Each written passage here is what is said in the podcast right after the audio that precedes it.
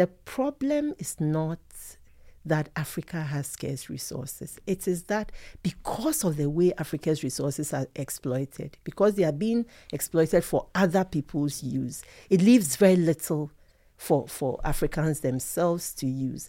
And that obviously enhances competition among Africans for what little is, is, is, is left.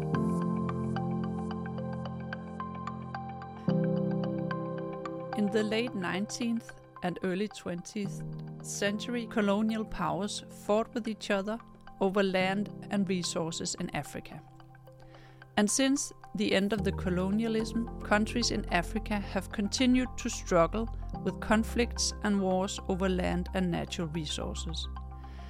Even though the African continent consists of 55 different countries with very different, different characteristics, they share a common history of brutal colonialism and extraction of natural resources to benefit other countries and populations than the African ones.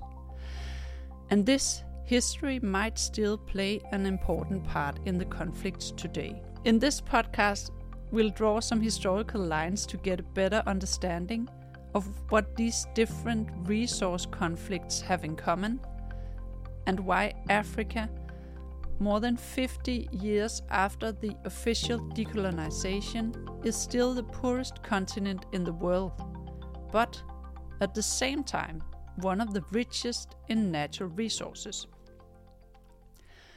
My name is Marie Barse, and with me today I have Kwesi Aning and Dzodzi Tsikata. Welcome to both of you. Thank you. Thank you. Kwesi, you're the Director of Academic Affairs at the Kofi Annan Peace Research Center in Ghana. And Dzodzi, you're research professor at the Department of Development Study at SOAS, University of London. And before that, you were the director of Institute of African Studies at the University of Ghana. You've both worked closely together with researchers from DIIS for the last last five years in a research project about the local effects of Ghana contributing to UN peacekeeping.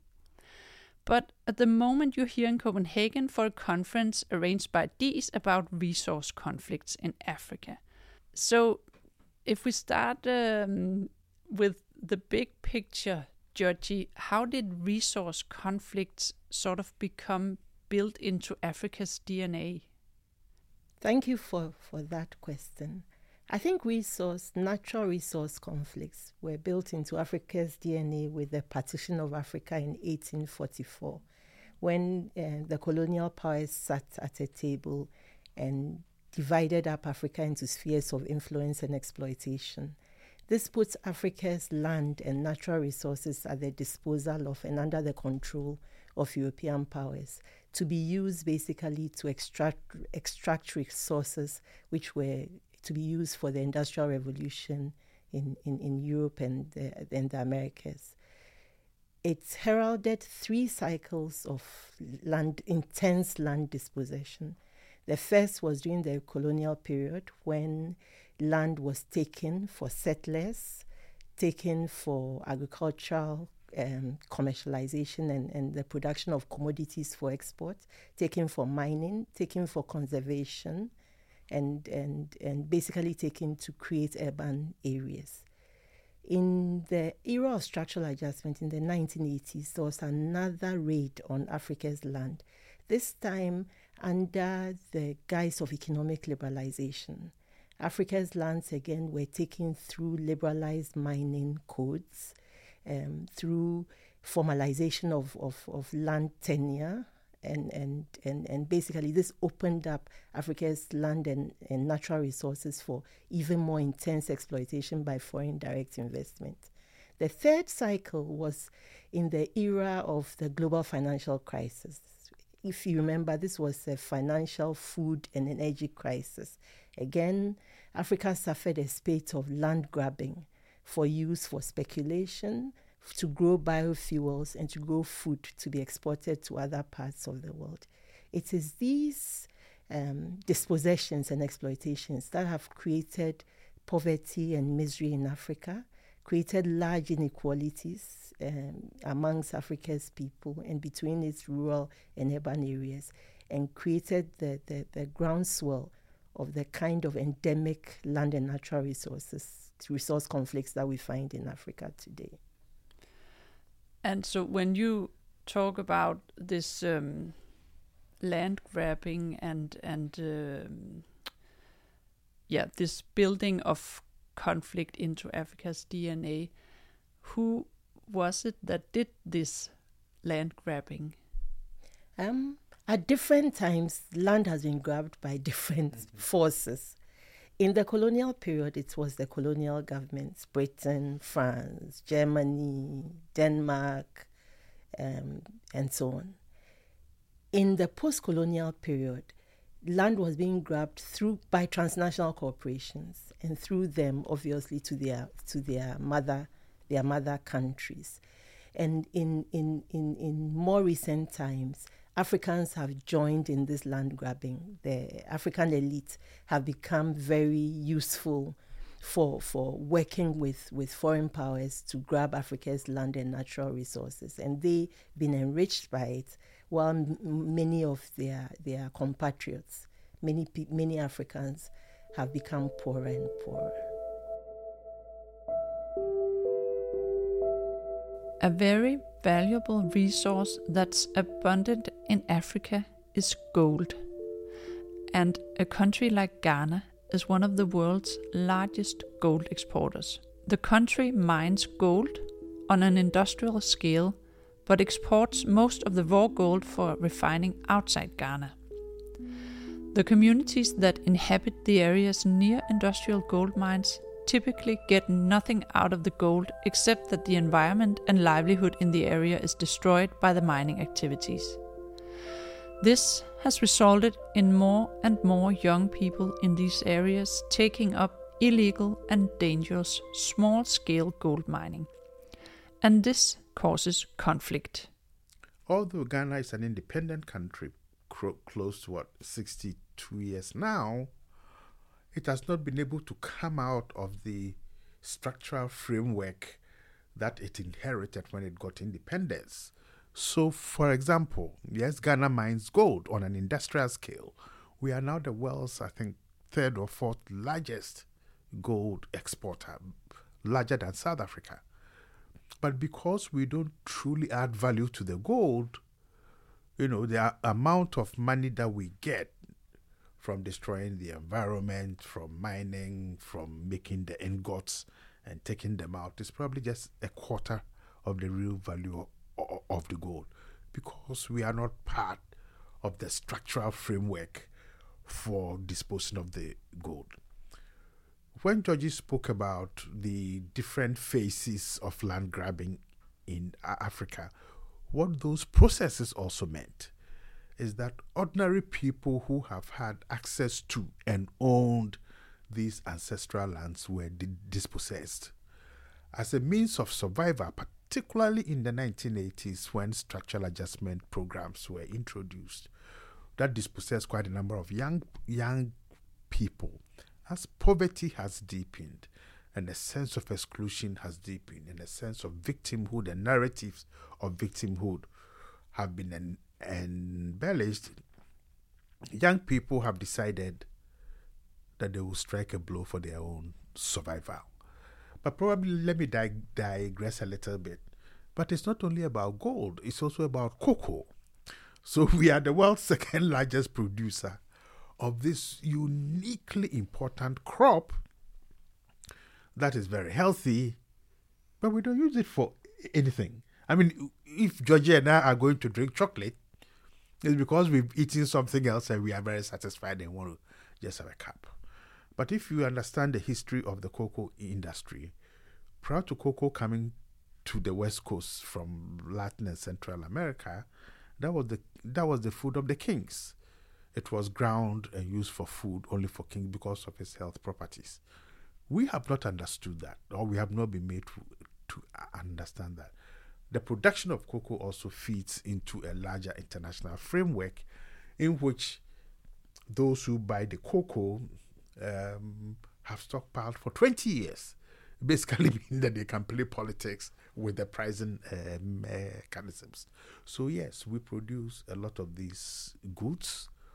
Um, I mean, the very names that I've been given to them, uh, cash crops, okay, um, means that very little comes back to us, and it is the frustrations relating to Dzodzi's first point about the processes of dispossession that is contributing to the violence and the conflicts that we are seeing now.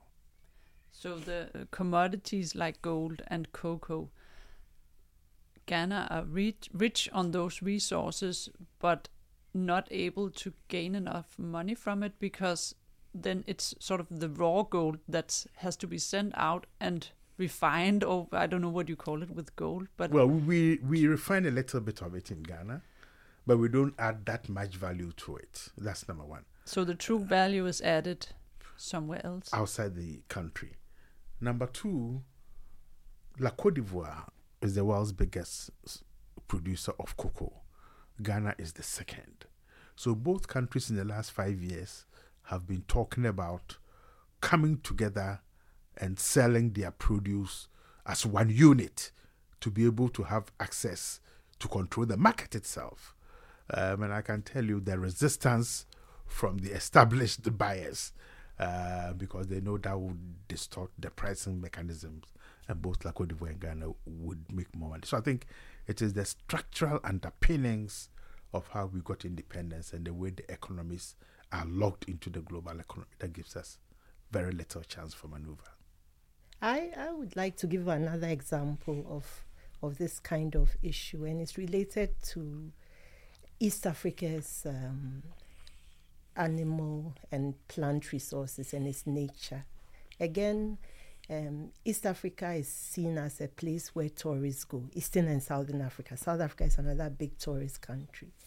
And tourism is seen as a, a good source of revenue for, for, for countries.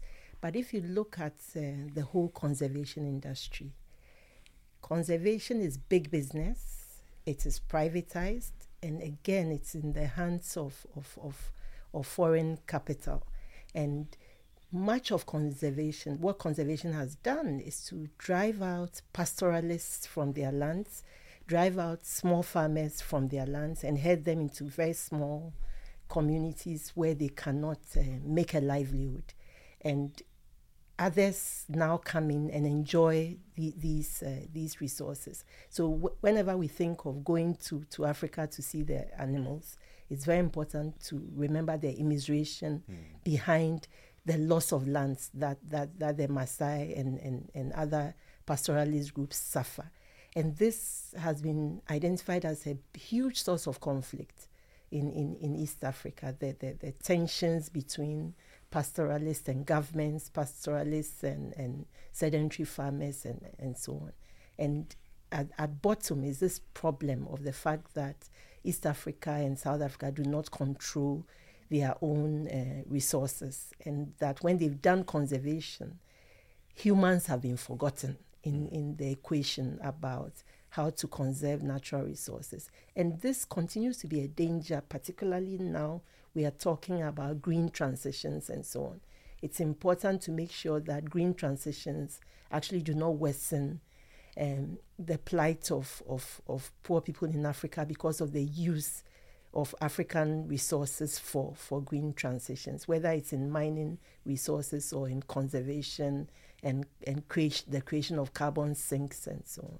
Yeah, so even conservation generates conflict and and the revenue from from the conversation or from the tourism is not really benefiting the local communities in these countries in East Africa, for example. No, not really, not really. No, yeah. but I think there's this is part of a bigger discussion about knowledge generation. Who generates knowledge that then is used to drive policy?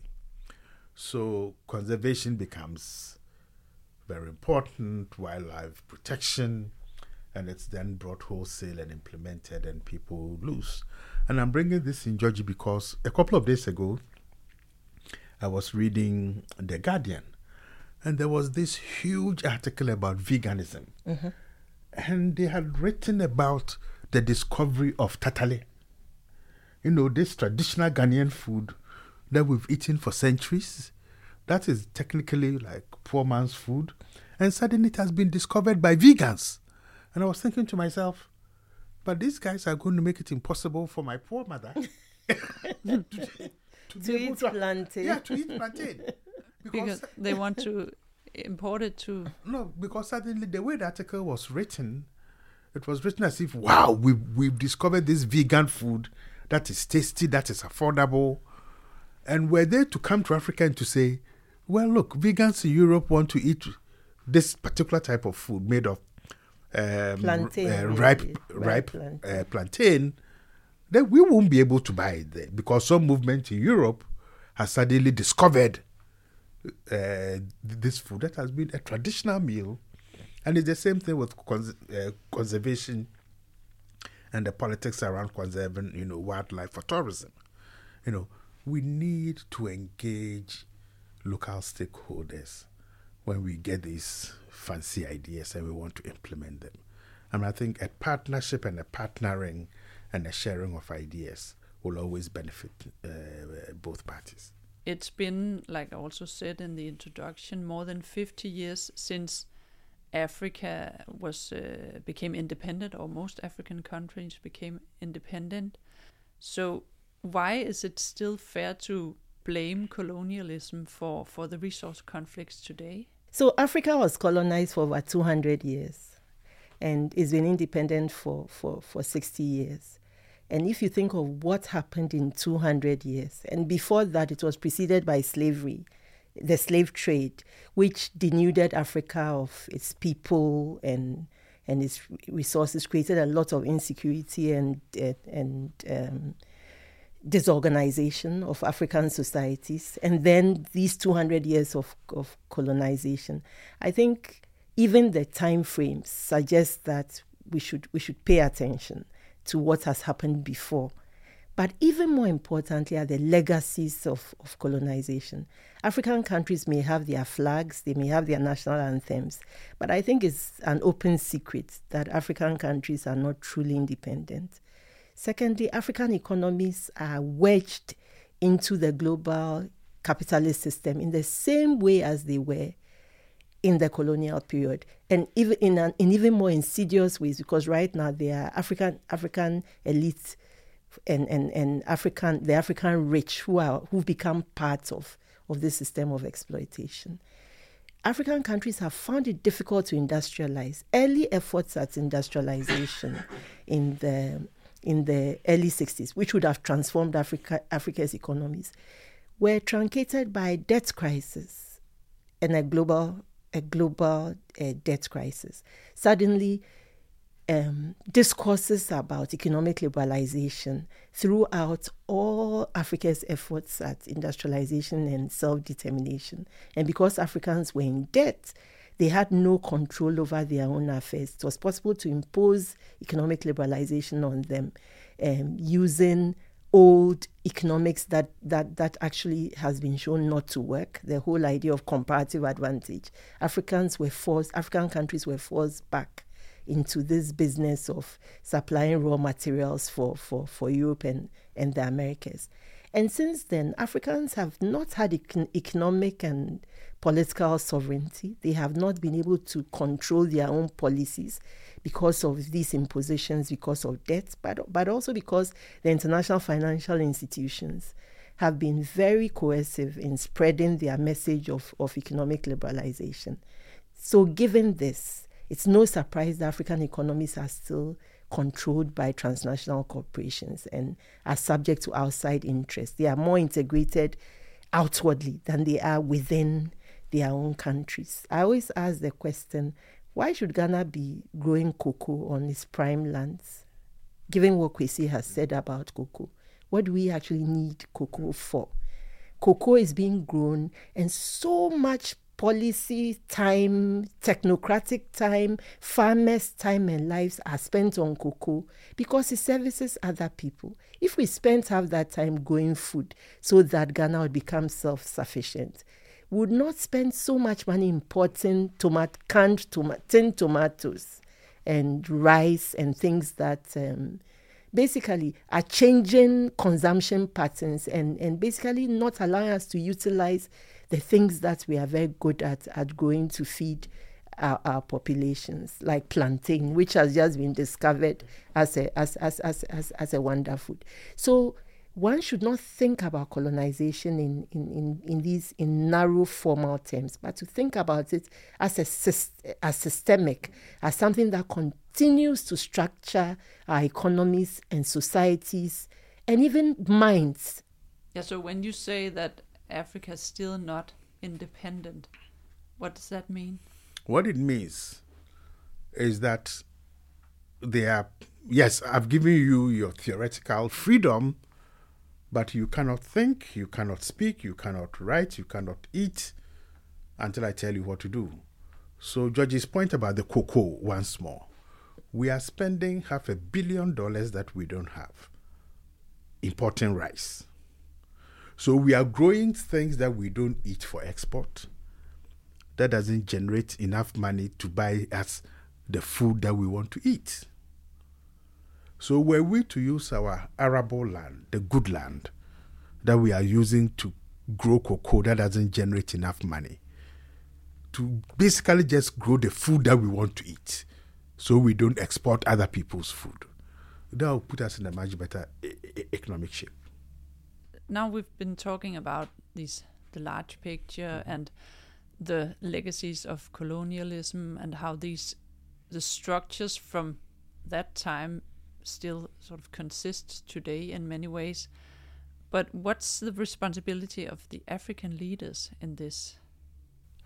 African leaders do have responsibility, and because many many of them um, have been put in, in power by citizens, and therefore citizens have expectations of them which are legitimate, especially because we've adopted the Westminster style of, of, of, of governance. And th- then those are the rules of that system that you elect leaders and they are, they are responsible.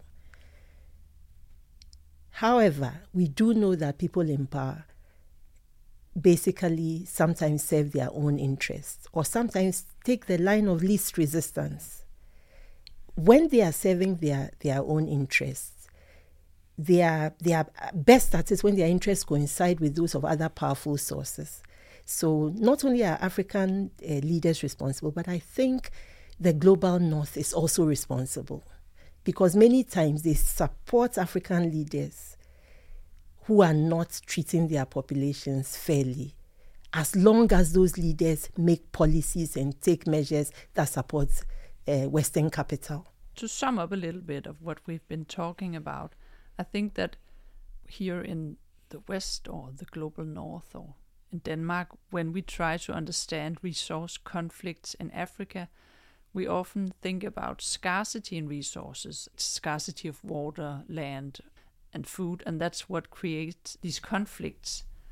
So, in what way is that actually a misdiagnosis of Africa's resource conflicts to think of it as a scarcity problem?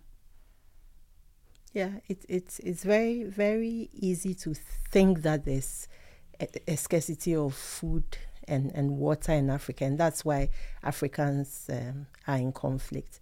And and another extension of it, of it is Africans are too many. Africans are having too many children that they can't look after. So because of this population crisis, this is why um, Africa Africa has conflicts. The reason is a misdiagnosis of the problem. It's not it's not that Africa has scarce resources. We've just been talking about the Gold plunder of Africa's yeah. land and natural resources. Africa's arable land is some of the most fertile in, in, in the world. There, there are dry areas in Africa, but they are being used quite productively for pastoralism and, and, and, and, and so on. The problem is not that Africa has scarce resources. It is that because of the way Africa's resources are exploited, because they are being exploited for other people's use, it leaves very little for, for Africans themselves to use. And that obviously enhances competition among Africans for what little is, is, is, is left. So, my final question, mm-hmm. very big question what could be done to end resource conflicts? Yeah, I think it's a really big one. it can end and it must end. Now, what must be done? I, I think a more equitable, fairer, transparent, distributive uh, system that allows people to feel that they are part or they are beneficiaries of these resources that are located within lands that their ancestors have owned over time will reduce the level and the penchant for, for these uh, conflicts.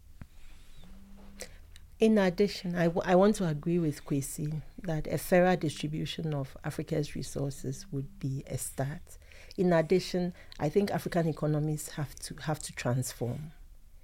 We have to prioritize value addition we have to recreate industries that we used to have that we lost.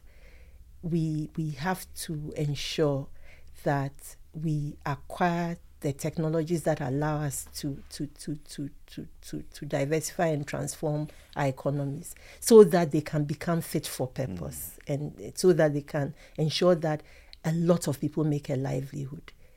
And what can can countries in the global north do? Countries like Denmark do we have a role to play in this or? Well international cooperation and partnerships are always very important and particularly denmark um, that has carved a niche for itself in terms of the values and the norms that drives its international cooperation and partnership arrangements of respect for the rule of law, respect for human rights, gender equality, yes, that gives Denmark a moral role to play and a leadership role also. But I think sometimes Denmark must be bold enough to insist that we may not be a, a big country, but we are driven by these values and we want to stand by them. To, to be able to contribute to the solution of a crisis is to begin to understand is to understand it better. And so it would be good, even what we are just doing here, having two Africans talk about um, what's happening in Africa are, are all very important steps that should be amplified because part of the challenge that Africans face is how much Africa's problems are so hugely misunderstood by the rest of the world. Mm. And it leads to all these facile things mm. um, rooted in racism and um, and, and, and basically a, a, superiority attitude that, oh, these people just like fighting, yeah. or, or, or they are inferior, or they have no systems. This whole idea that um, our, our, our, customary law systems are too informalized to be fit for purpose. I mean, there are so many misconceptions which can, uh, which, which need to be bridged. And, and, and, I, and I think it's important for, for, for Danish academia, media, and the public to be to be an important mm. part of this process of of um, changing mindsets and perceptions about Africa and its conflicts. And hopefully, with this podcast, we can contribute a little bit to that. Hopefully. Yeah. We hope so. Yeah. so, yeah. So I'll just say thanks so much to both of you for being here and uh, talking about these complicated issues. And, and thank you for thank having you. us. Thank you very much. Thank you. Us. Yeah, and uh, to you, our dear listener, thank you so much for tuning in.